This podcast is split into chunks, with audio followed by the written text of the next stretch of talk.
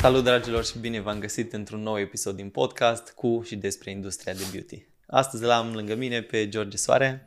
Mulțumesc că ai acceptat invitația. Mulțumesc de invitație. Abia așteptam să stăm la bârfă. Nu am mai stat de mult la bârfă. Da, nu, nu ne-am mai văzut de ceva timp. Chiar. Da. Uh, ce e fain că bă, relația și prietenia, chiar dacă nu te vezi o perioadă, rămâi la fel și când uh, oamenii împărtășesc valori comune, timpul E frumos. nu mai e o problemă.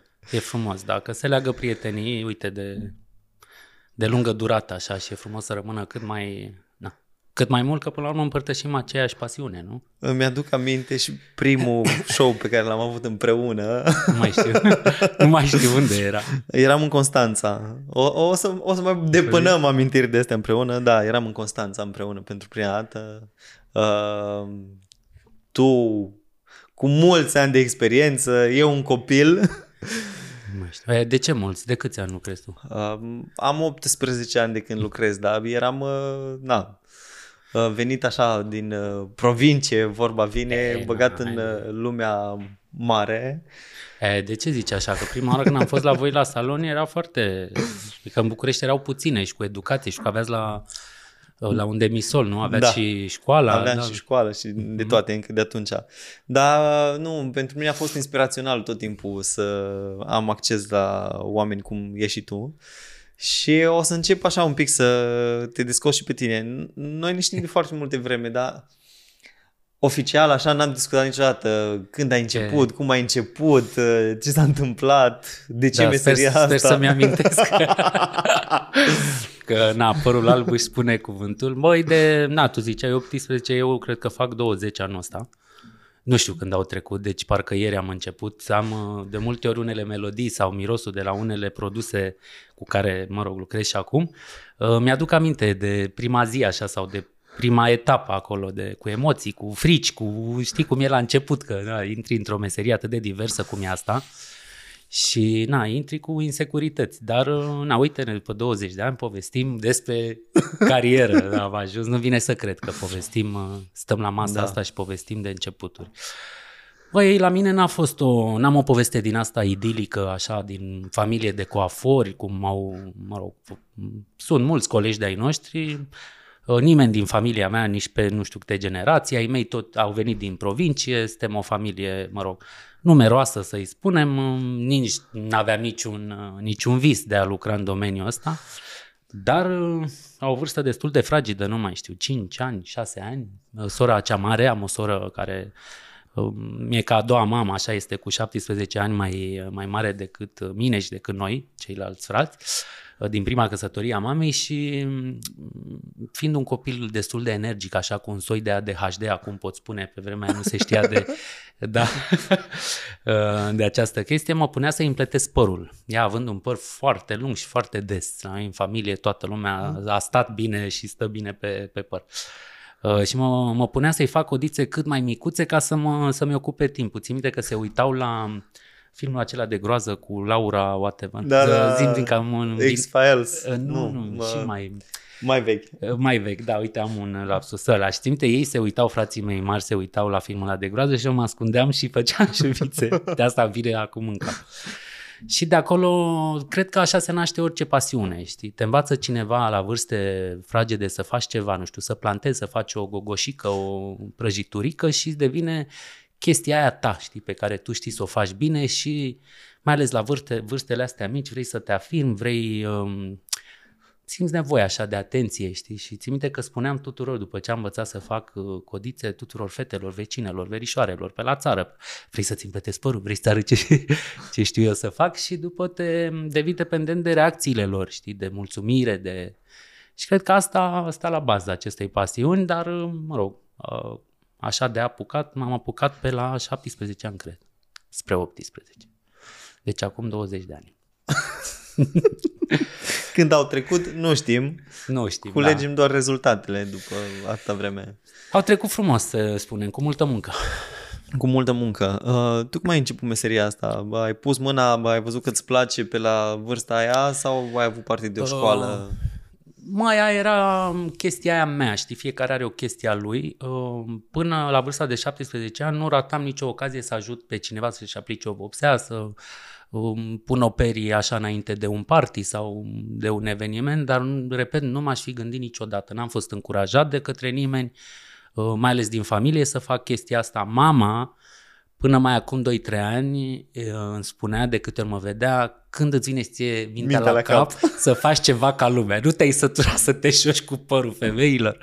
Adică la noi în familie n-a fost, n-a, vin dintr-o familie de muncitori, repet, ei venind din provincie și, na, chestia asta era o chestie de pamplezir, nu era de o meserie sau, uite, un business, știi, și, na, până la urmă vorbim de o industrie care după droguri și armament cred că este pe locul 3, adică în lume, știi? Da.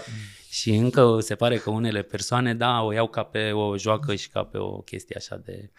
Deci în perioada asta doar am cochetat și o făceam din pură plăcere, nu luam niciun ban, Uh, bine, primeam cadouri, tot felul de alte atenții, dar nu am cerut niciodată vreun ban pentru că pentru, pentru mine era o joacă, un mod de a, mă rog, petrece timpul liber.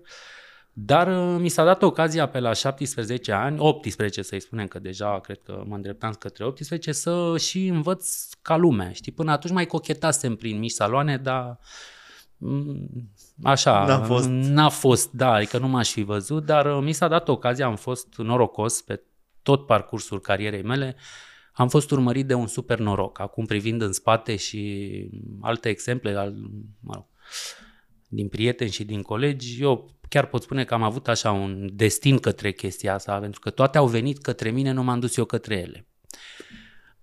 Da, și așa am început printr-o conjunctură de expați, de prieteni pe care mi-am făcut în oraș, la cluburi, la partiuri, a venit această recomandare. Băi, ție tot îți place și aranjezi fetele înainte de cluburi și aia nu vrei că, uite, o prietenă uh, din Irlanda, e căsătorită cu un francez care lucrează aici în România pentru un brand și vor deschide un salon uh, și vor o echipă fresh, eventual oameni care nu au școli în România, pentru că vor, uh, împreună cu un trainer, Marian Cotoi, um, vor să învețe de la zero, știi, să șteargă un pic mentalitatea de și să beauty altceva. din România și vor altceva, da. Uh, și așa am început acest program de formare. Putem să-i spunem că a fost o școală. Nu am primit diplome, nu am primit licență, autorizație, cum se mai numesc ele acum. Dar uh, anul ăla a fost destul de hardcore pentru că Marian Cotoi uh, petreceam cu el 12 ore pe zi, de luni până duminică inclusiv. Uh. Da, dați fiind că eu am început în prima zi când s-a deschis, deschis inaugurat Carrefour Orhidea, mai exact pe 24 septembrie 2003. Da, se fac, uh, uite, 19 ani acum în uh, zi, în septembrie, în septembrie, se vor face 19 ani, da. Da, și a fost uh, fix, um, fix ca la o școală. Cine nu-l cunoaște pe Marian Cotoi, cu ocazia asta chiar îi mulțumesc pentru că mi-a pus această meserie. El a fost uh, mentorul și cel ce mi-a pus meseria asta în mâini ca să zic așa, și el având școala belgiană, care este, mă rog, și cea franceză. Știm cu toții, da. în Occident, în lumea bună, toate au o logică, toate au niște proceduri. Toate au niște școadă. proceduri, niște baze, niște informații de la baze, de la bază, care tu pe parcursul carierei tale ți le îmbunătățești, ți le perfecționezi. Dar baza este bază și toți au în comun această bază, în toată lumea bună, da, vorbim... Și vorbesc aceeași limbă. Și vorbesc, cel, nu vorbesc aceeași limbă, cel puțin pleacă de la aceeași limbă și după și-o adaptează în funcție de stilul fiecăruia și se duc în cariere diverse din această industrie, că se duc pe zona de fashion studio, um, videoclipuri și știm cu toții că aia este o altă meserie și o altă școală, sau se duc către zona de uh, salon, cum uh, suntem amândoi și mulți din, din colegii noștri din România și mai este și o zonă de antreprenoriat care și acolo uh, ai încă un an în plus pe lângă școală. Deci ai cei trei ani de școală și dacă vrei să ai și acest brevet de așa, trebuie să mai faci acel an de uh, formator, să-i spunem, de pedagog. Te învață care... la început cum să nu o dai de gard cum să nu dai de gard și pentru cine nu știe, e foarte important, cred că să vorbim și de, de asta, să facem o comparație un pic, unde suntem noi în România și unde am fost și, mă rog, și unde ne și aflăm încă în prezent, că tot cam pe acolo, chiar dacă și, și noi am evoluat, ei au evoluat și mai mult. Uh, toate acestea se învață și uh, sunt legate oarecum. Uh, școala de stat este mână în mână cu acești oameni care au această diplomă de pedagog și de antreprenor. În ultimul an, în anul 3, elevii, cursanții sunt obligați să meargă în saloane. Nu sunt plătiți, da, este un favor pentru acești antreprenori, dar antreprenorul, pedagogul, dă calificative și note și e foarte important pentru absolvirea lui. Deci, oarecum, ei sunt foarte bine închegați, e așa, o mașinărie care merge ca unsă. Da, hai să subliniem că acolo nu este opțional să faci un curs de câteva luni, săptămâni, uh, să nu. devii coafor. Nu-ți dă nimeni o diplomă în afară, da, din, uh, din fericire pentru ei și din păcate pentru noi. Când spui al treilea an, e al treilea an de studiu obligatoriu, adică bă, cursul de formare de coafor nu este separat doar uh, ca la noi UCECOM, unde nu. e altă poveste. Nu, e singurul mod în care poți să devii coafor. Uh, din câte știu că și eu am, uh, am absolvit UCECOM-ul la câțiva ani după ce am început, pentru a-mi lua diploma și am încadrat legal da, cu diploma de coafor, Uh, și din câte am înțeles de la prof, profesorii, directorul de la UCECOM, așa a fost și România până în Revoluție. Adică se mergeam, mergeau din școală, făceau practică în acel lanț de saloane Ingena. care erau de stat, da, și erau mână-mână, primeau calificative de la șefii de unitate. Deci s-a cam rupt pisica undeva la Revoluție, unde noi am crezut că se vor schimba am lucrurile. Am înțeles prost libertatea. Am înțeles din păcate. Da, mă rog, n-am ales-o noi, din păcate acolo am fost conduși, dar uite că la atâția ani după încă eu nu văd lucrurile că merg spre bine. Chiar dacă voi și felicitări voi, o mână de oameni din România, faceți tot efortul și toate felicitările noastre ale celorlalți care nu avem școli, e, ar trebui statui, sincer, să aveți, pentru că este jale în educație în România, este jale. Din păcate. Este Din păcate, jale. na. Și asta, na, bă, mai mult de atât, pe lângă faptul că afectează tot ce înseamnă serviciu, tot ce înseamnă experiență, te afectează și pe tine ca antreprenor. Foarte mult. Uite, eu să zic că am bani să deschid 10 saloane și n-am cu cine, pentru că nu am timp să fac o școală. Adică muncesc mult. Știi? Și asta, mă rog, ăsta a fost celul meu, poate o să vorbim și despre... Ajungem imediat și Ajunge și acolo, dar aș vrea. Și am, chiar înainte de pandemie, cred că am avut anul de dinainte de pandemie, eu și asociata mea și împreună cu managerul nostru, am intervievat foarte mulți uh, Uh, coafor și la început de drum și pe la jumate și cu și fără experiență. Și din păcate, nu știu dacă am ales doi din mulți. Cred că 60 spre 80 am văzut în anul ăla și mi-am dat seama că e jale. Țin minte că era la voi în salon, te rugasem dacă mă primești să întund o prietenă, că era la București și eu nu fac de astea, adică tuns acasă și așa, nu, nu intră în... Uh, și ai venit, parcă nu mai Am știu. fost la tine în da. salon, erai plecat în vacanță sau A, ceva așa, și Alexandra săracă era stresată că nu putea să iasă din birou, că avea interviu după interviu da. și a ieșit la sfârșit și zice, nu, pot să dau reset la ziua de astăzi. Da, din păcate, știi că noi am avut toată bunăvoința, încă o avem în continuare, dar după anul ăsta nefast de intervievat, am și învățat foarte mult. Am învățat despre noua generație foarte mult, unde am judecat am avut uh, chestia asta și după mult timp am înțeles, sau s-au sedimentat uh, acele interviuri și am învățat multe. Acum pe viitor voi ști... Poți să dai consultanță în recrutare. Pot să dau consultanță și pot să-mi adaptez uh, pe viitor și cred că cu toții ar trebui să facem asta, să ne adaptăm în funcție de ei. Am avut tendința să îi judec atunci pe moment, pe stai că dacă nu faci ca mine, N-ai ce să cauți N-ai ce să cauți cu mine. Nu, va trebui să ne adaptăm ușor, ușor afacerile da? și înspre ei pentru că gândesc altfel. Uh, vor alte chestii. Nu mai sunt uh, dispuși să facă ce am făcut noi. Că dacă eu aș povesti, cum și eu poate o să povestim puțin azi în timpul pe care îl avem, prin câte am trecut noi toți din generația noastră și nu mai spun cei de dinainte care sunt cu adevărat eroi, pentru că săracii se veneau cu sacoșica din afară, cu niște DVD-uri, ții minte, Geta, săraca, povestea că și îi ducea. Da. Cred că Geta a fost printre primii care a, ieșit. a investit, a scos acolo din desagă și și-a luat uh, echipa, prima echipă și a dus la Londra și cu toții știm ce costuri și în ziua de azi sunt niște costuri Apropo, când vorbesc cu clienți de ai noștri din alte, mă rog, care au alte business-uri și când le povestesc cât costă o zi de curs pe rom, cu tot, cu avion, cu diurnă, cu mm, fiul cursa, cursului și aia rămân mm, așa. Fără ziua de muncă pierdută. Nu mai spunem că pe noi și vacanțele ne costă dublu, știi? Când pleci într-o vacanță ai costul de cheltuială și mai ai pierderea de afacere, adică care, nu dublu, mai mult, dar știi? Și aici da. frustrarea asta. Te și, la început mă, și că mă simțeam vinovat când plecam în vacanță. Oh, oh, oh, oh nu. Îmi plac, ba da, mă simțeam vinovat că știam ce gaură las în salon, știi? Mai ales că la noi și acum în prezent, acum poate mai puțin, dar la început lucram așa, în pânză de păianjenea, că dacă eu nu eram acolo, se rupea pisica în două, pentru că lucram interconectați. Unul prima client, celălalt o pregătea, eu făceam diagnosticul.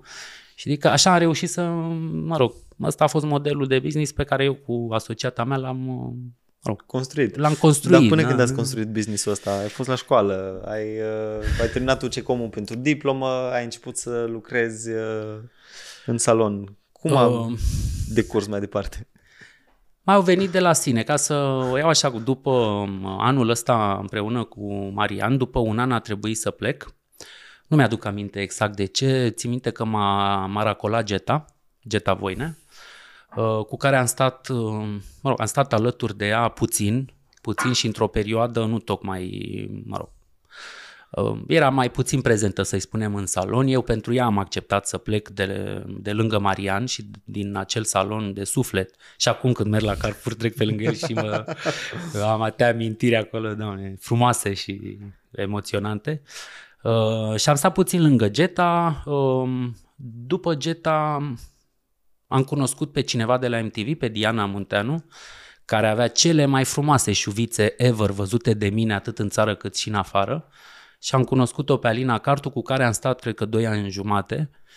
Uh, după Alina am început să, colab- să colaborez cu Turet, am un an de zile și de acolo am plecat în Franța. Deci de la uh, am început așa să intru pe filiera asta franceză și am plecat câțiva ani în Franța și când m-am întors uh, am dat drumul salonului. la business. Dar a fost așa, de la fiecare am învățat extrem de mult și mm, unul m-a dus către celălalt, celălalt unde sunt acum. Și a fost... Uh, ăsta a fost de-aia zic că am, m-a purtat norocul că au fost așa niște etape la timpul lor. N-am, simt că n-am sărit nicio, nicio etapă. Dacă ar fi să faci o comparație între tot ce trei să în România până în momentul în care ai plecat și bă, experiența din Franța, Cam care ar fi bă, diferențele?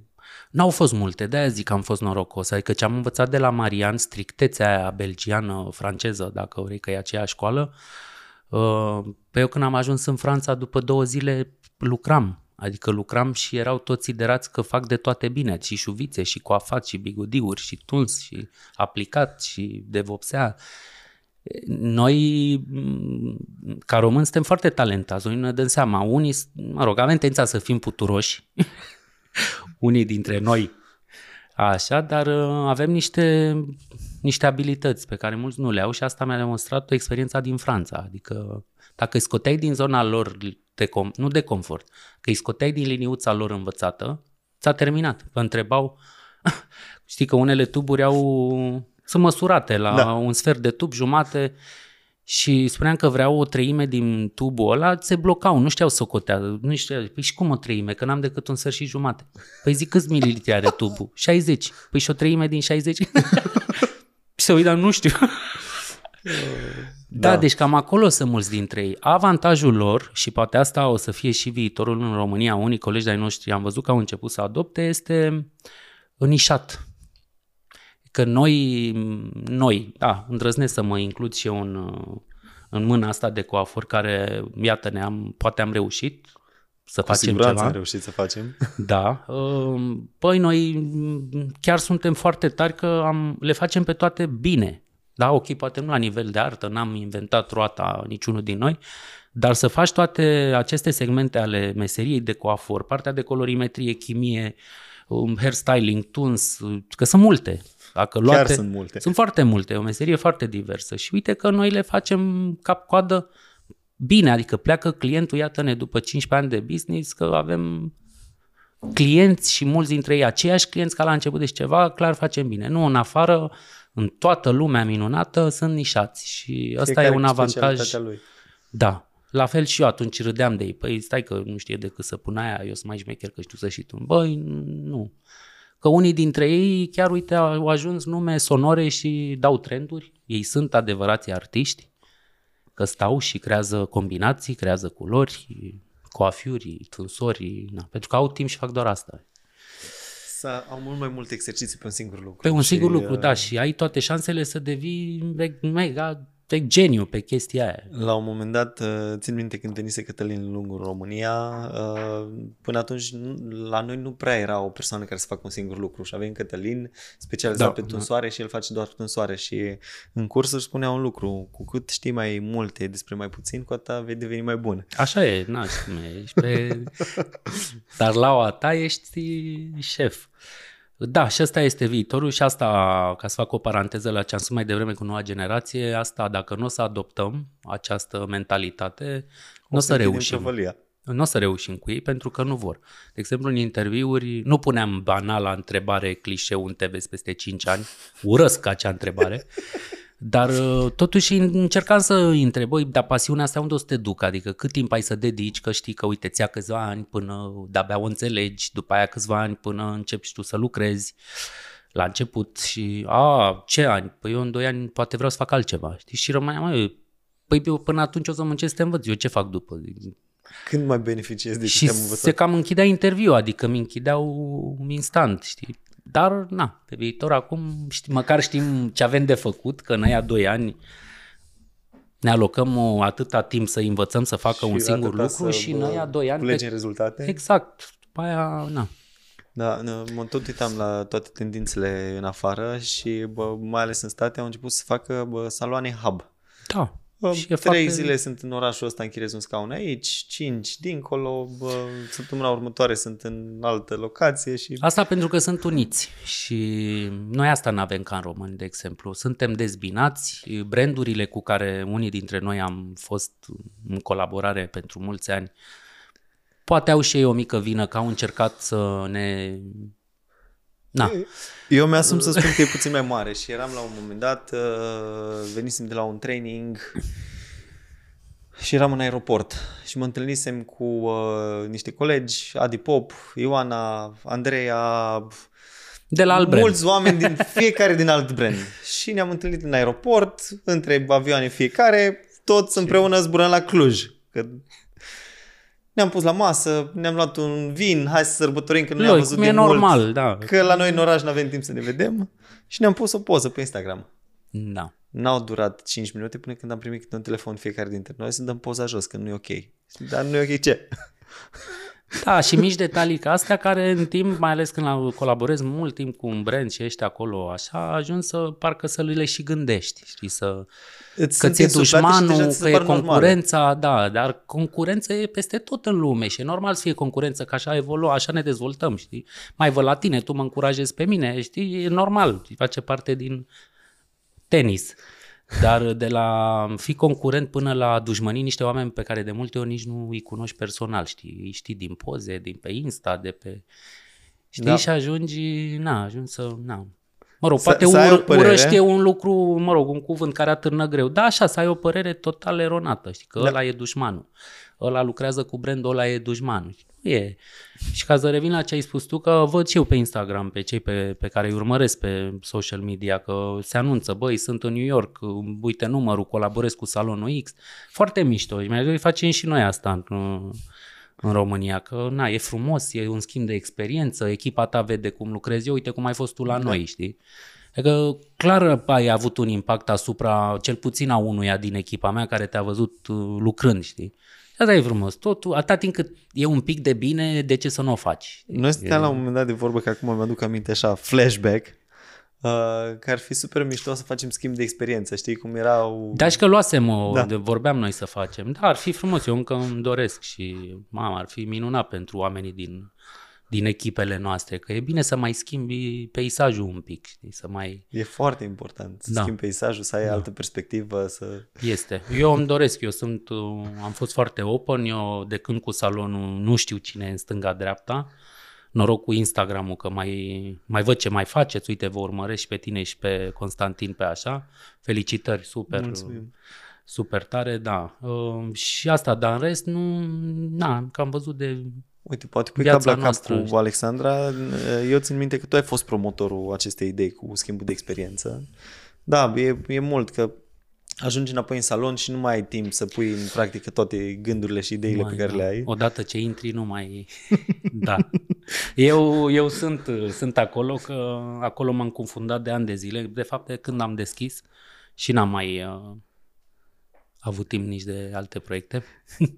Când ai, ai spus că ai venit înapoi în țară și ai deschis direct salon. Ai venit direct cu gândul să deschizi salon, aveai un plan, aveai o viziune. Uh, o să completez, nu, am, mai, am avut un an care și el a venit spre mine, deci, repet, noroc cu cineva acolo sus, Universul Energie a lucrat foarte frumos. Uh, imediat, țin minte că în prima săptămână m-au preluat agenții de pe piață și um, mi-au recomandat să merg către un salon unde s-a investit 800.000 de euro la vremea aia, în două vorbesc de 2007, cred 2008.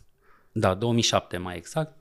Um, au investit această sumă, un salon superb, un spa cu tot felul de m, aparate, multe camere de masaj, deci cele mai scumpe, cele mai minunate, dar ei nu aveau angajați. Un muzeu. Uh, Băi, un muzeu, Belisima se numea, undeva pe, la, pe Buzești, super vad, că erau toate clădirile de birouri, în fine. Dar uh, țin minte că aveau 2-3, cred că la masaje și corporal, dar la păr nu aveau pe nimeni, dacă îți vine să crezi. Și uh, el îmi ieșea cu un client, Tony, și, mă rog, fosta prietenă, trăiește în America. Acum suntem super prieteni, am rămas de atunci super prieteni. Și le-am zis din start, am acceptat să mă văd cu ei, am rămas așa când mi-au spus și suma pe care au investit. Și a fost, acolo mi-am făcut pionieratul, dacă vrei, într-un mic business, pentru că a trebuit să mă ocup de tot. A trebuit să racolez oameni din piață, că eu nu știam pe nimeni, fusesem plecat aproape 2 ani în Franța, pierdusem orice, orice conexiune, am reușit să iau un coleg de pe acolo, în fine. și le-am zis din start, băi, vreau suma asta de bani, uh, nu o să o spun că nu vreau să inhib pe nimeni sau să frustrez, dar a fost o sumă extrem de mare, nici nu știam ce să fac cu ei, credem.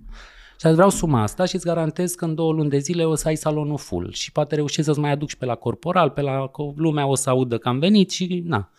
Și așa a fost. Am avut un an și ceva, un an jumate, cred că am reușit să, să stau. Am pus ca și cum ar fi fost afacerea mea. Ei erau oameni de afaceri, n-aveau. Deci totul a fost în mâinile mele. De la comenzi, am învățat să fac o comandă, am învățat să fac un preț. Mă uitam că spunea, băi, fă prețuri de tot, de șuvițe, de nici nu știam, bă, cum se face un preț?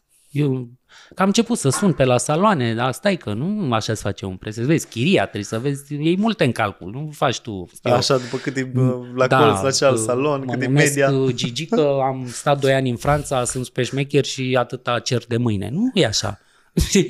Depinde cu ce produse lucrezi, vadul, investiția, adică totul trebuie să se reflecte în preț. Ca să nu mai spun, asta e de la sine calitatea serviciului Mandatory. efectuate, mandatory, dar la mine aveam încredere că anii aia din Franța m, m-au ajutat eh, mult, foarte mult. Adică, na. Mi-a și confirmat ce am învățat de la Marian. Uh, repet, cum ți-am mai zis, am, eu am început să lucrez instant, am stat două, trei zile, am mirosit un pic și era, bă, piece of cake, adică chiar da, pentru că oamenii ăia lucrau destul de simplu acolo, mult, am lucrat mult, dar uh, frumos organizat, ca la carte așa. Da, aia, aia că îmi lipsește nouă organizarea. Da, dar am muncit mult și acolo am lucrat uh, cam 11 ore zilnic, mai puțin uh, duminica și lunea. Lunea e închis în multe saloane din afară, uh, dar mult, 11 ore și în timpul ăsta am participat la concursuri, țin minte, comandam o pizza și pe la 8-9 seara mă apucam de modele, de cocuri, că trebuia să mă înscria Barbara, uh, tipa care mi-a, uite, mi-a dat asta, șansa asta să lucrez alături de ea. Uh, da, hai, pe cocuri, stai un pic că vreau să fumez, vreau să mănânc. Nu, veni modelul, ce faci? Plângeam și făceam cocuri, n-avea ce să, că urma concursul în două săptămâni și trebuia să fac cocola în 30 de minute, pas cu pas, desenat, visat. Da, a fost uh, hardcore și în Franța.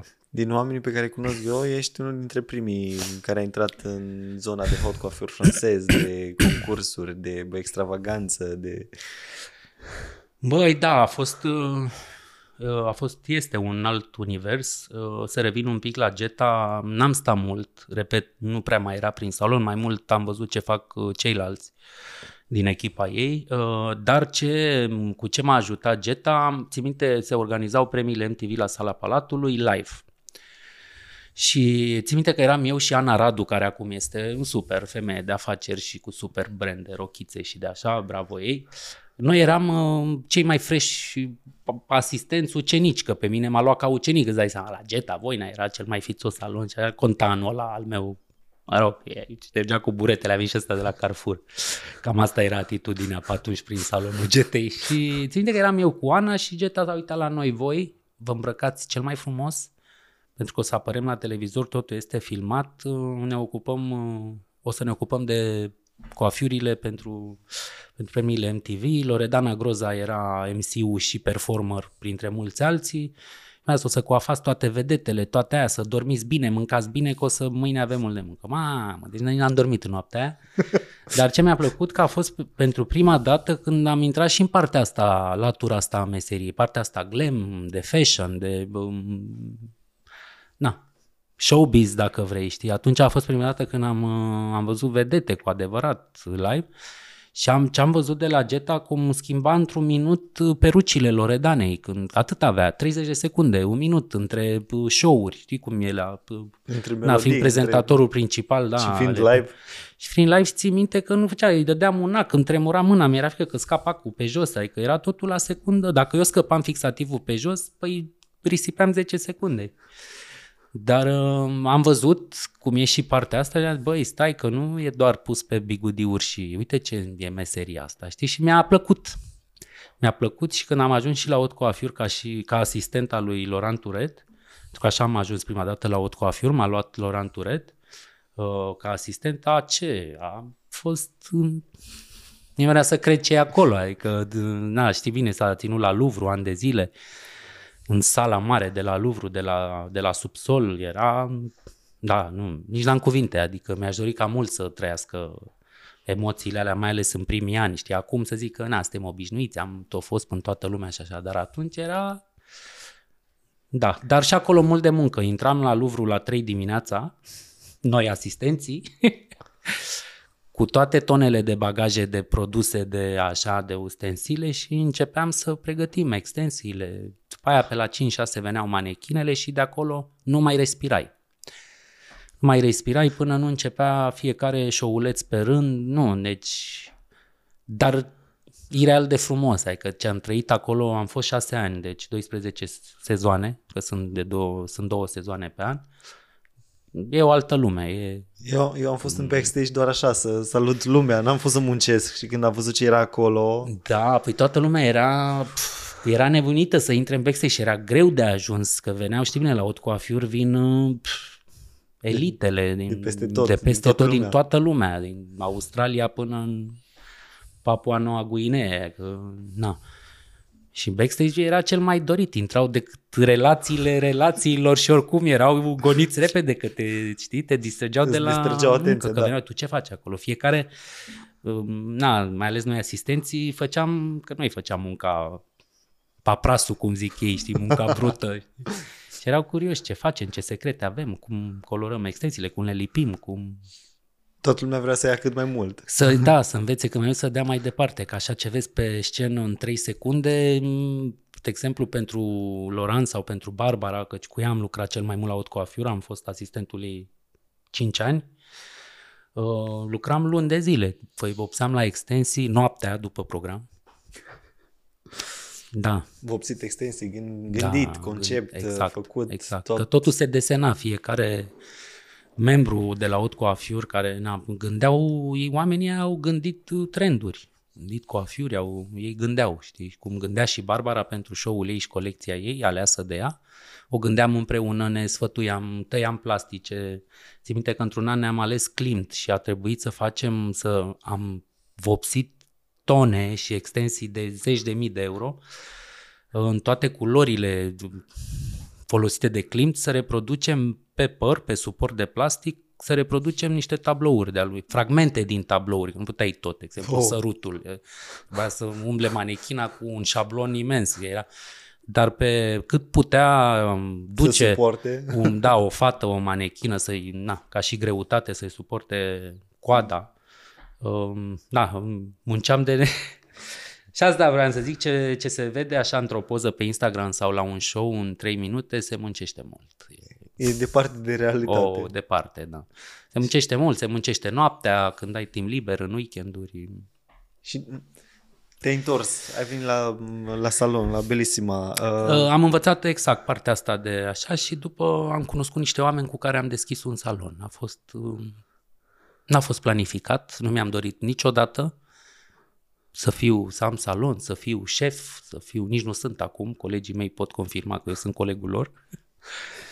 Uh, na, care ghidează și sper eu inspiră și a, na, i-a ajutat pe mulți și eu am învățat de la ei și de la mine, dar nu mi-am dorit niciodată chestia asta de superioritate, așa, nu.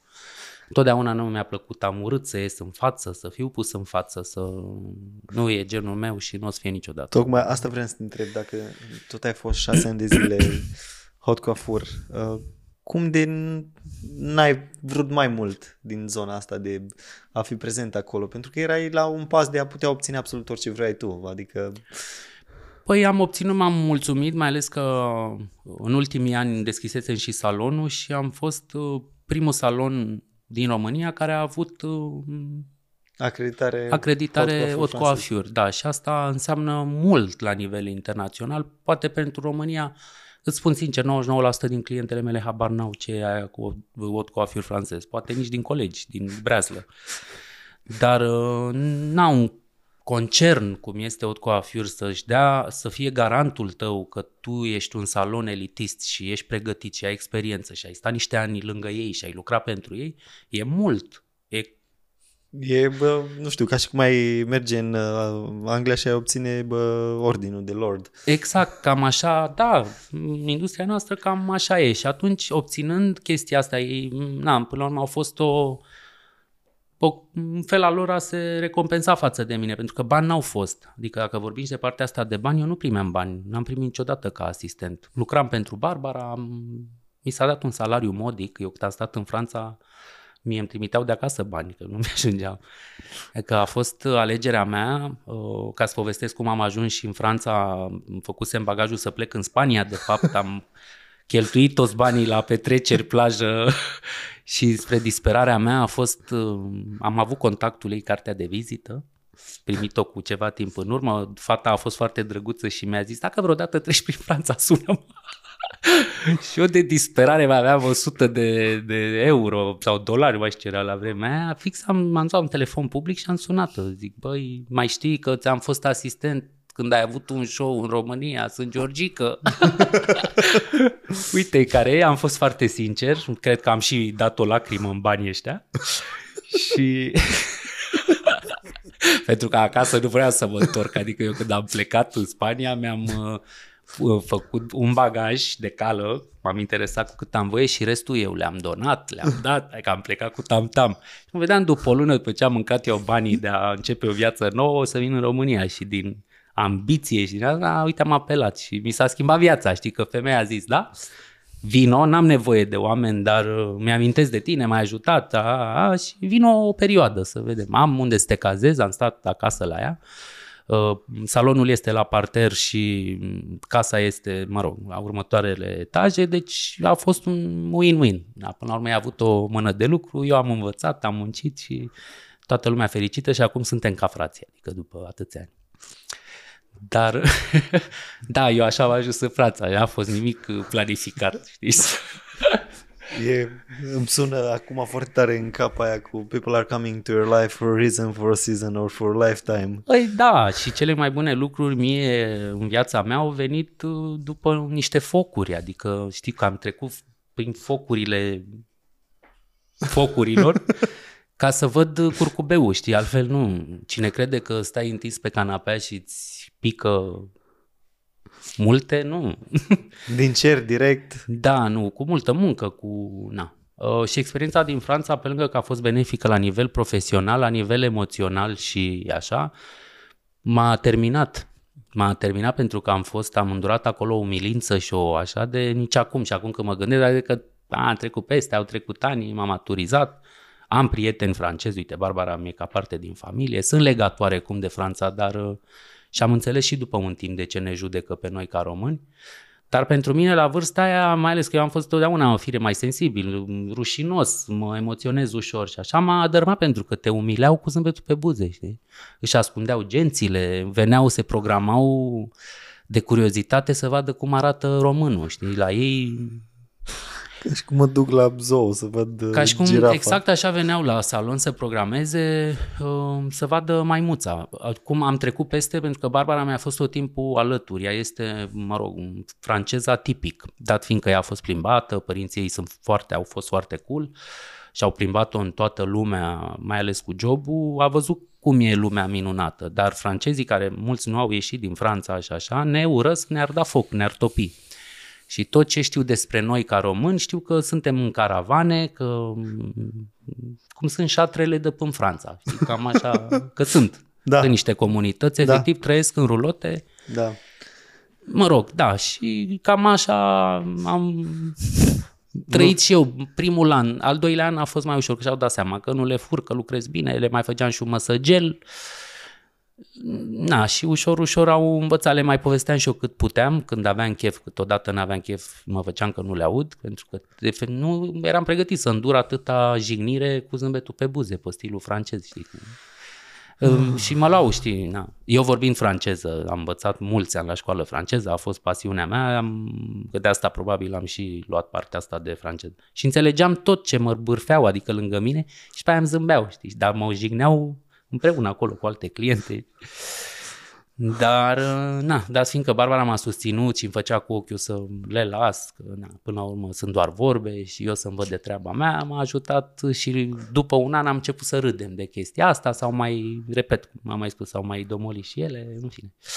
Dar a fost greuță Franța, să știi, n-a fost... Mi-aduc aminte și eu de prima experiență când am uh, avut ocazia să am un training în Franța. Uh, mie de obicei îmi place să învăț limbi străine, să... M-am mutat din școală pentru franceză, jur, deci Ce n-am tare. suportat. Nu. nu. Eu am făcut germană și nu, în afară de Schwarz, Zwei, nu... Și am ajuns să trebuiască să învăț franceză și uh, de fiecare dată când învăț o limbă îmi place să o exersez. Și dacă mă Pe duc în altfel Franța, nu vezi. na. te corectau că nu ai pus corect accentul da. pe nimic și am zis nu, Așa nu suport francezii, nu. Trebuie să ajung, nu știu, minim 10 ori în Paris să zic ok. E Nu, digerabil. Să, nu, sunt în România, am eu cunoștințe, prieteni, sunt de o viață acolo și nu capătă accentul niciodată, iar ei miros la prima silabă că nu ești francez. E într-adevăr o limbă, na, până la urmă, e cea mai roman declarată, cea mai romantică. E, mie îmi place și sunt fan Franța. Asta, mă rog, am ținut să le menționez că parcursul meu n-a fost chiar atât de ușor și am îndurat multe să învăț scopul și să mă țin de țelul meu. Bă, am ajuns acolo, s-a dat șansa asta, femeia asta mi-a zis ok, vino așa și atât, a trebuit, de restul nici nu mai conta. Dar au fost serii în care efectiv îmi venea să plâng, să mă... A, Sp- Spuneai mai devreme că mulți dintre cei care vor să înceapă acum meseria asta nu sunt dispuși să facă nici măcar 10% din eforturile care le-am făcut noi atunci. Cred că ai fost uh, drăguț 10%, ca să nu mai spunem de sutele de joburi neplătite prin toate beciurile, prin toate backstage-urile, prin toate cablurile, pericol de electrocutare de toate felurile. Știi foarte bine și nu numai în România, și în afară. Uite, am fost acum de două săptămâni uh, în vacanță și, mă rog, am uh, fost asistent, uite, după 20 de ani am acceptat să fiu asistent la o reclamă Panten. S-a filmat în lângă Cannes. A fost o experiență minunată. Am, am văzut și latura asta la level, adică cel mai mare, cel mai înalt nivel, cum se lucrează pe set.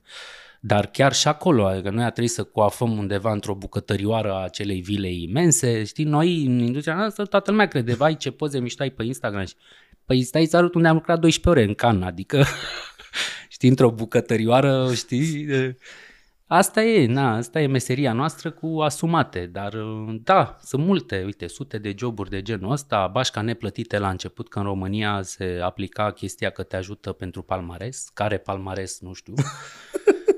și asta e, na, și am, eu n-am zis nu niciodată, la nimic, că m-a sunat cineva, băi, uite, am o, nu știu ce, am lucrat de la cu fotograf, țin minte că făceam pentru toate damele de companie, le făceam bucurile, târziu m-am prins. Jur, târziu m-am prins. Ținte, lucra cu Vali Călinescu, doamne, și cu, cu mulți din mei, ca multe fete, mă rog, din garda veche, ca să zic așa, și eu cam după două, trei luni, de, cred că aveam trei, patru joburi pe săptămână.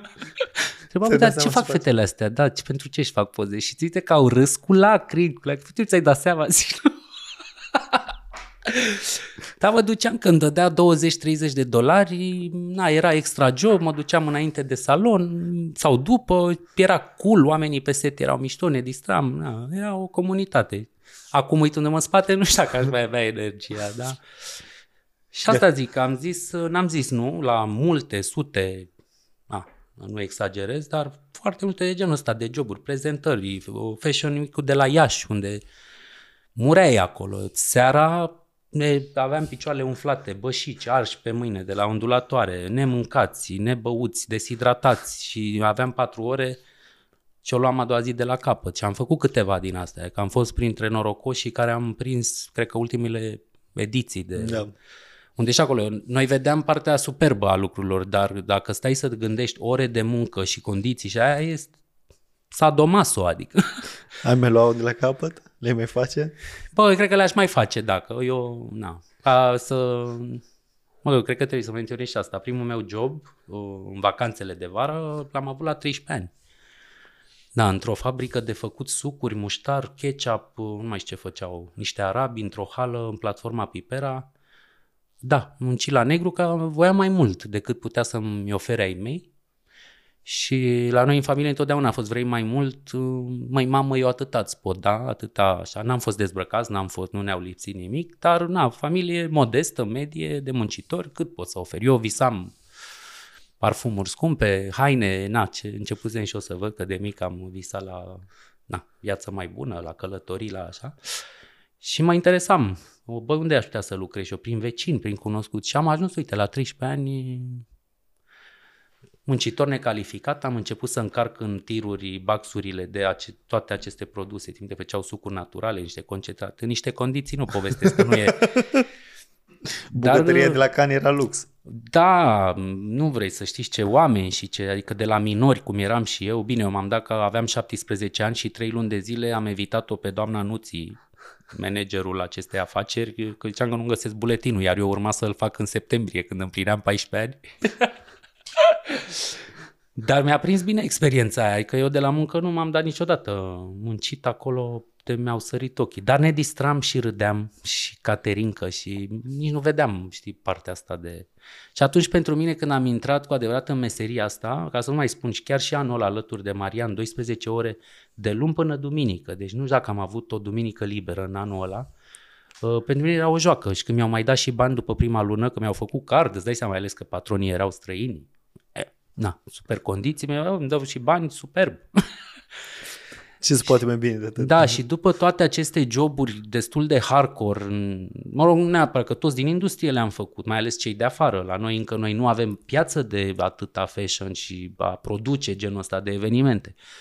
Dar, uh, na, pentru mine, după, îți dai seama, ce am muncit eu în tinerețe, astea erau așa, piece of cake de ales că, la urmă, e o zonă glam, frumoasă, te obișnuiești cu lume bună, cu vedete, cu... și când îți vezi și creația pe scenă, la prezentări, la așa, e trăirea aia care nu se compară cu nimic. Adică... Și pe urmă când o vezi în reviste, știu, țin minte că eu la început mă uitam în revistele astea glose și erau uh, lucrări făcute de tine și... Băi, erau, da, mamă, pe am... rupeam pe glossy, dar eu ne fiind pregătit de glossy, că uite și asta e un aspect pe care îl putem discuta și în care România lipsește cu desăvârșire, pregătirea asta de de editorial. partea asta de editorial, de studio, de uh, videoclipuri, de video, de... Care este noi am fost alt job. puși, e alt job, da, și altă pregătire și noi, noi mulți am fost puși și am lucrat pentru, ok, la nivelul de Românica, că încă suntem o țară sub pământ SRL, da. Și na, țin minte că mie, făcând comparație cu voguri și cu așa, eu niciodată n-am fost mulțumit. Pot să zic dacă am avut un editorial cu care am fost mulțumit, pentru că logic comparam cu ce fac oamenii pe afară și ziceam, bă, las că data viitoare se poate mai bine.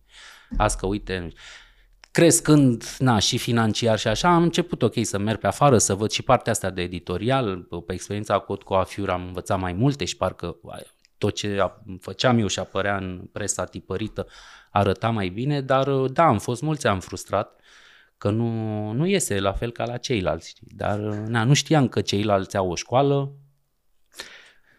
se da. pregătesc da. pentru așa ceva, stau lângă niște guru ai beauty-ului, mai ales pe partea de păr și de make-up, stau cu ani asistenți și văd toate mișmașurile, e o altă meserie, în fine, e cu totul altceva decât munca de salon. Partea de salon e una, partea de asta e alta. Și încă în România încă nu sunt... Uh, E N-ai un... unde să te pregătești. Da, ok, că mai vezi pe social media și asta, dar, mă rog, educația, dacă e... nu ai baza aia de care vorbeam noi, că oamenii ăștia o au, prin școlile de afară, n-ai ce să înveți pe YouTube. Adică, ok, te mai inspiri, te mai... Am, am avut ocazia să cunosc o fată întâmplător prin uh, Marius, care videograful nostru și prin Janina Corondan pe Georgiana Tears.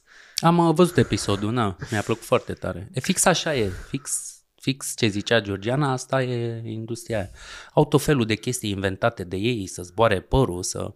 Am văzut acum la reclama asta Panten, deci am fost, uite, după 20 de ani am fost uimit de, băi, ce ce se întâmplă cu adevărat Ce se întâmplă cu adevărat, exact, ce vedem noi, tot părul ăla care zboară, deci eu trebuie să pregătesc, și m-au învățat să pregătesc, în fine, cu prietenul care mi-a și dat șansa să-i fiu asistent, este un hairstylist celebru, lucrează la cea mai tare agenție, este reprezentat de cea mai tare agenție din lume și, mă rog, ce joburi, aș ce palmares, cu adevărat palmares portfolio are, suntem departe.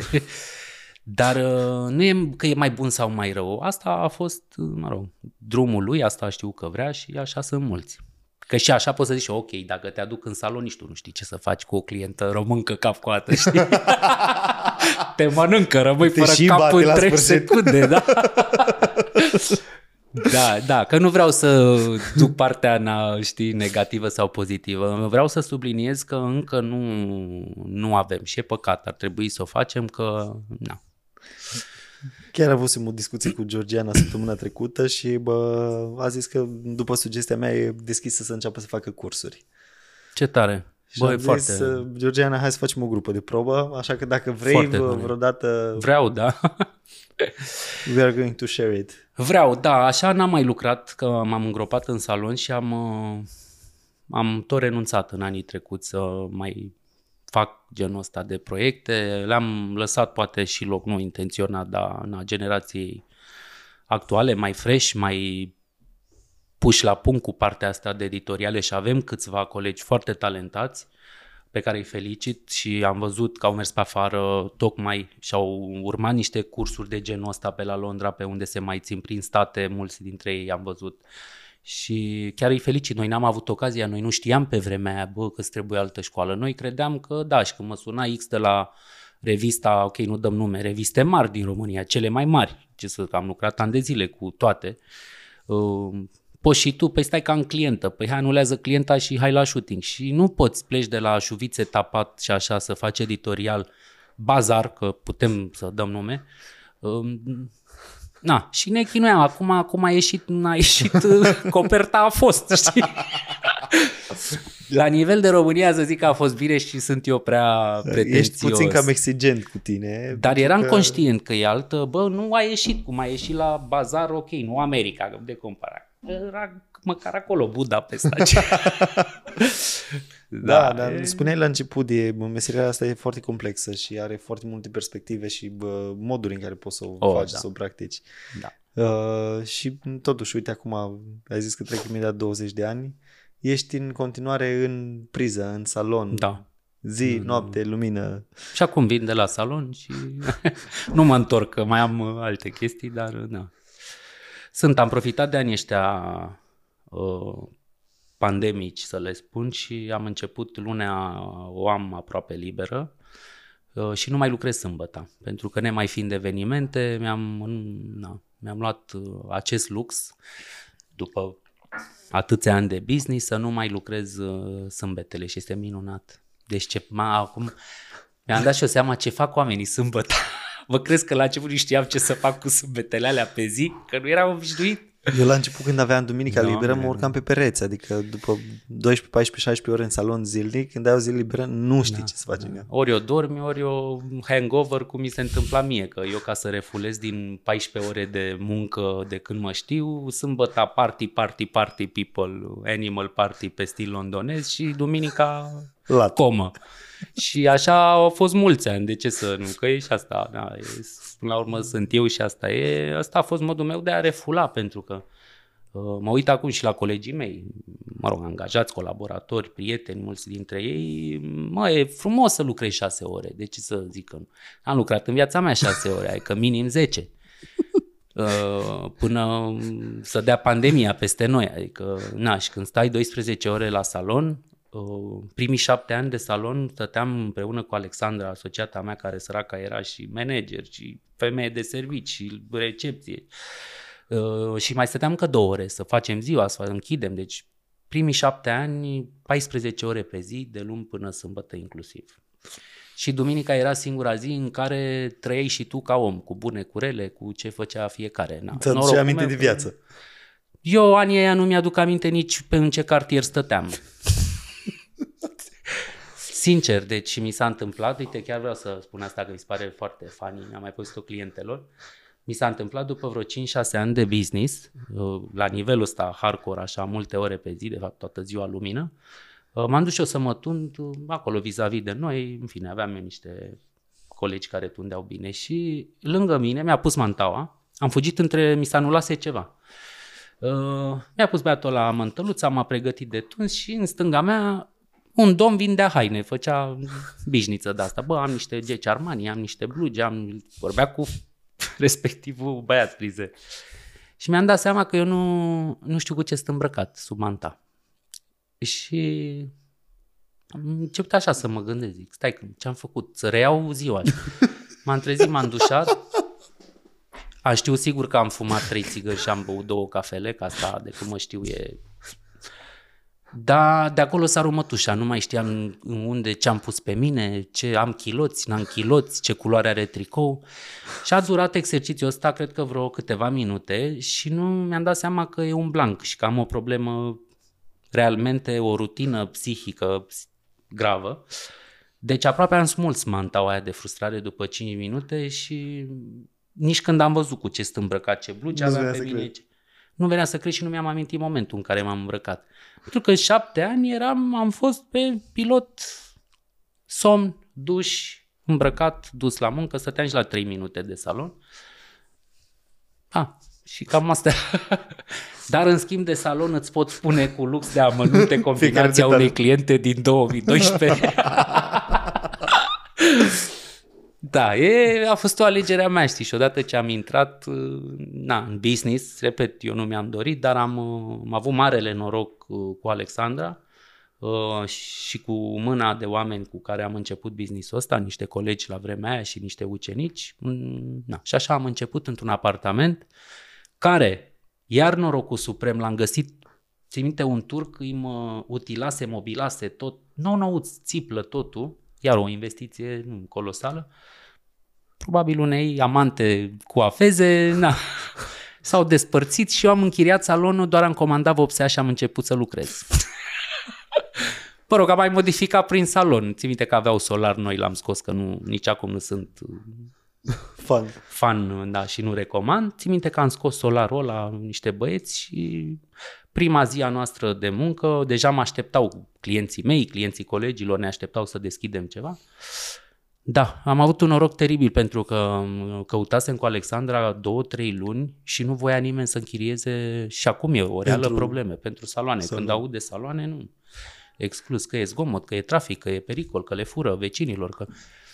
Că de toate. Și da, aproape că renunțasem la idee, știi, de așa. Și uite, a venit acest anunț, nici nu mai știu cum am dat de el și așa am început. știi. Deci norocul suprem, noi n-am cumpărat nimic decât am dat comandă la vopsea, atât. Care știi că o- na, o plătești după prima lună de muncă, în fine. Deci a fost un real succes din, din prima zi. Și am profitat de ea, adică întotdeauna am fost conștient. Băi, uite ce noroc și așa, trebuie să muncesc mult, asta am știut. Muncești mult până nu mai poți, că altfel nu faci nimic. Și ați ajuns acum să aveți un branding, tribut, o echipă. mare, tot mai mare în ultima vreme. Da. Da, e mare, da, da, da. E mare și a fost întotdeauna. Au, am avut oameni deosebiți lângă noi. Da, na, cum e na, și alte meserii și cum e, unii vin, au mai plecat, au mai... Dar uh, mulți dintre ei au stat mult și sunt alături de noi încă de la început. Foarte mulți din ei suntem ca o familie. Acum sunt unele colegi acasă cu bebe, unele așteaptă bebe. Deja avem copii tribut de mult. Na, unii sunt la al doilea copil, de ce? Da, la un moment dat cu bă, plecările astea în concediu de maternitate am zis uh, că următorul salon îl fac doar cu băieți. mă, este normal și na, noi am susținut așa ca business, dacă privești ca business, da, na, mai ales în industria noastră care depinzi de omul la omul are programări, e, se creează un uragan după ce omul e acasă cu copilul, adică e să nu mai spun munca din spate. Noi avem, deci este asociata mea, avem manager și 3-4 oameni la recepție să facă față uh, fluxului ăsta de clienți, adică suntem mulți, fiecare cu câte 5-6 cliente zilnic, o la câți oameni trec pragul. Dar nu mai spunem, programări, telefoane, stresuri, amenințări, șantaje. Când vrea să te în concediu de maternitate? Nu, de clienți zic, să diluiești cu atâția clienți. Da. Și îți dai seama când un pion, om vechi de-al tău, știi, lipsește un an, doi, Păi aia zic, când Ma. și clientul pune deja presiune... Băi, da. pune, da, și are, na, acum, indiferent că muncești de 2 ani, că muncești de 20, nimeni nu-ți poate reproduce stilul și atunci, na, sau se obișnuie cu, da, dar nu e cu cum era X. Da, nu e, că nu e nici și, nici, și nici măcar nu e 100% despre asta, cât este despre energia fiecărui om în exact, parte. Exact, da, păi știi cum e, că la noi, na, țin minte că eu când, mă rog, lucram așa și aveam colegi, știam de la intrare la cine să duce clienta. după chip, după cum se îmbrăca și după cum arăta părul, Cred că n-am ratat niciodată, că făceam, asta era o cioacă de-a noastră, de-a colegilor. Se duce la X sau la, la Y, sigur. Și așa era, că vedea pe scaun, știi?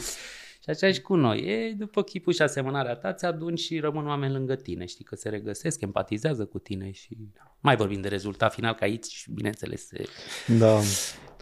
Da, uite, ați creat o echipă din ce în ce mai prezentă și în uh, mediul online. Uh, am văzut că ați început să vă da. împrieteniți foarte bine cu social media. Se ocupă colega noastră Andreea Anucea, care este un super talent, este și make-up artist foarte talentat și îi mulțumim mult că și-a lăsat pasiunea un pic deoparte și ne ajută pe noi cu, da, cu partea asta. Noi nu am avut, facem 13 ani de business, n-am avut pe nimeni să se ocupe de noi, nici agenție, nici PR, nici... Noi am știut că trebuie să muncim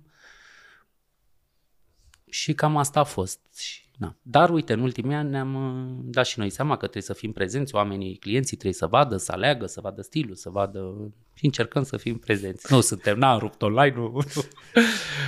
Dar, uh, na, aici e de discutat, că nu poți să fii și fundaș, și atacant, și portar, și antrenor, și arbitru, și să și aplauzi la sfârșit, să-ți dai și like. Nu e, e că tot na, facem referire către lumea bună în Occident, Bă, fiecare are nișa lui.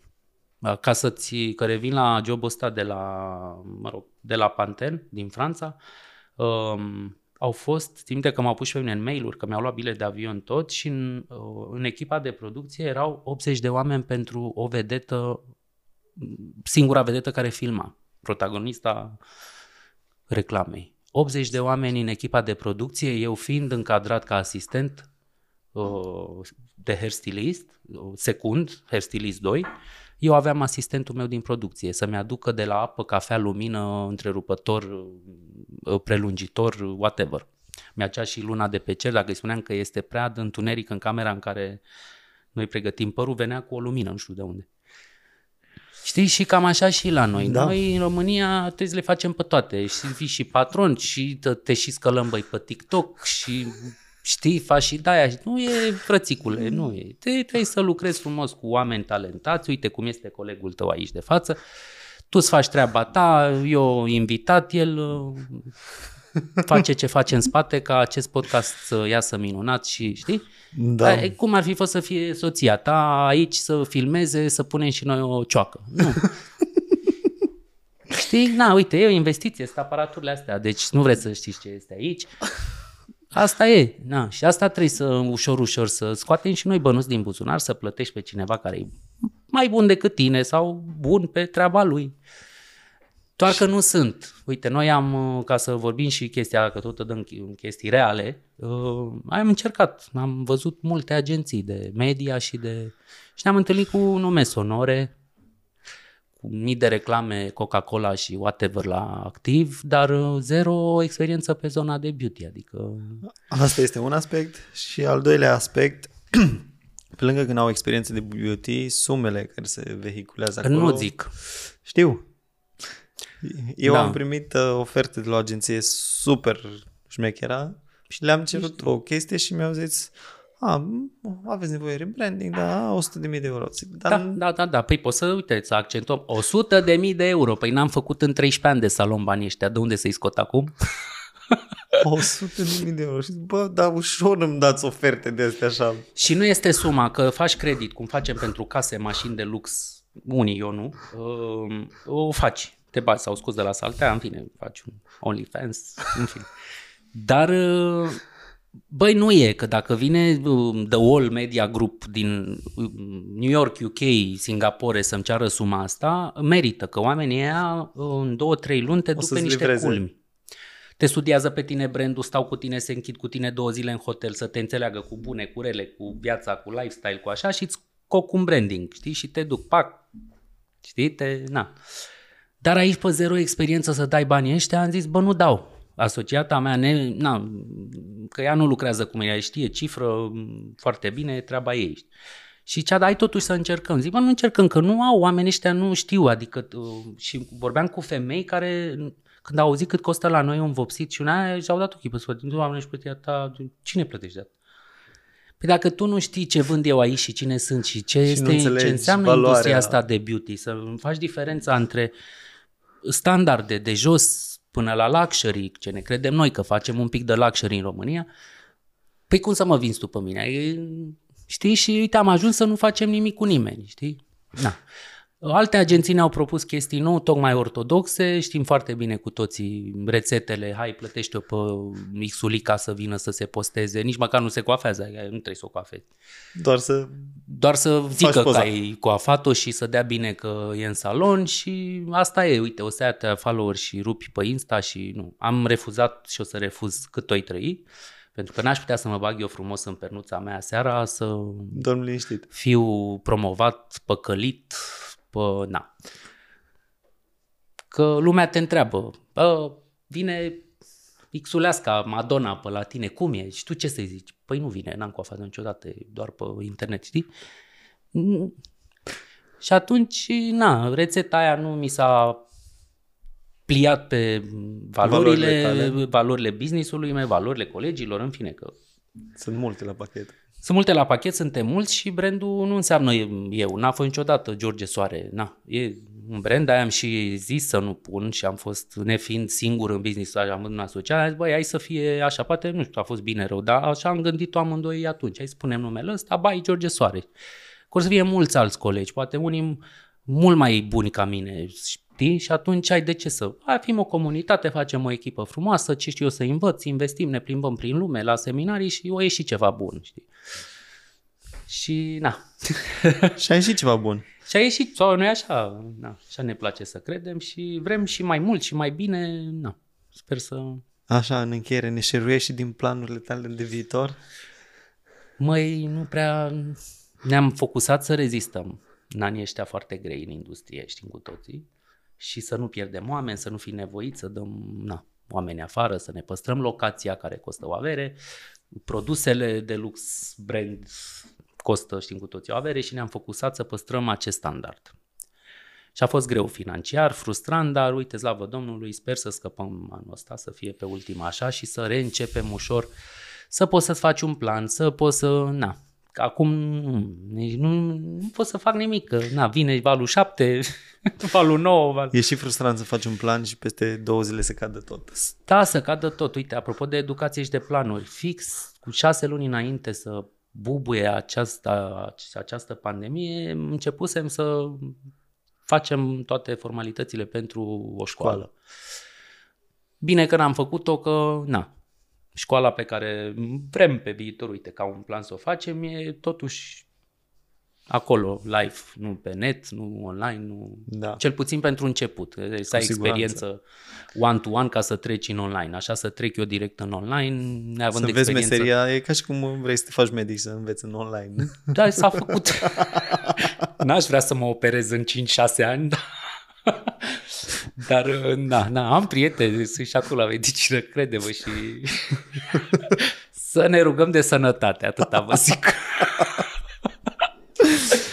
Dar vrem, da, uite, vrem și noi să facem o, o școală, b- pentru noi recunosc în primă fază, să ne putem extinde, că ne-am dat seama că până nu învățăm noi și până nu ne punem noi informațiile, nu ale noastre, că până la urmă toți cu toți facem un plagiat, că le luăm de unde le luăm, dar astea sunt, na, de când lumea și pământul, vorbesc de baze, nu vorbesc de filozofia Da. da. fiecăruia, ne mai punem și noi valorile noastre în acesta așa și vrem să deschidem un centru, hai nu școală, un centru de educație tribut pentru oamenii noștri, știi, să-i putem încadra după în Să-i- câmpul muncii Să-i crești în valorile tale de la început. și în valorile, da, mal- nu ale mele, repet, A brandului. a brandului și na, ce am clădit noi și am reușit până acum. Deci ăsta ca prim proiect și al doilea proiect, nu știu, timp mai mult, distracție, fan, că viața e scurtă.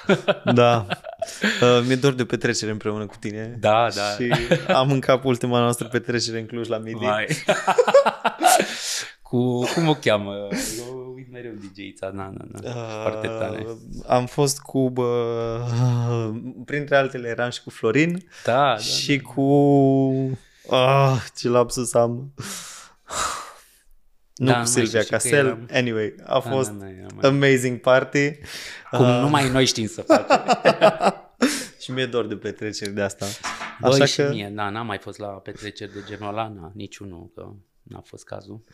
Dar uh, să treacă pandemia. să treacă pandemia. George, mulțumesc că ai acceptat invitația. Eu mulțumesc de invitație și mult succes și felicitări încă o dată Mulțumesc mult. pentru tot ce faceți. Dragilor, vă mulțumesc că v-ați luat timp să vă uitați până la sfârșit la noi și ne vedem cu drag în următorul episod.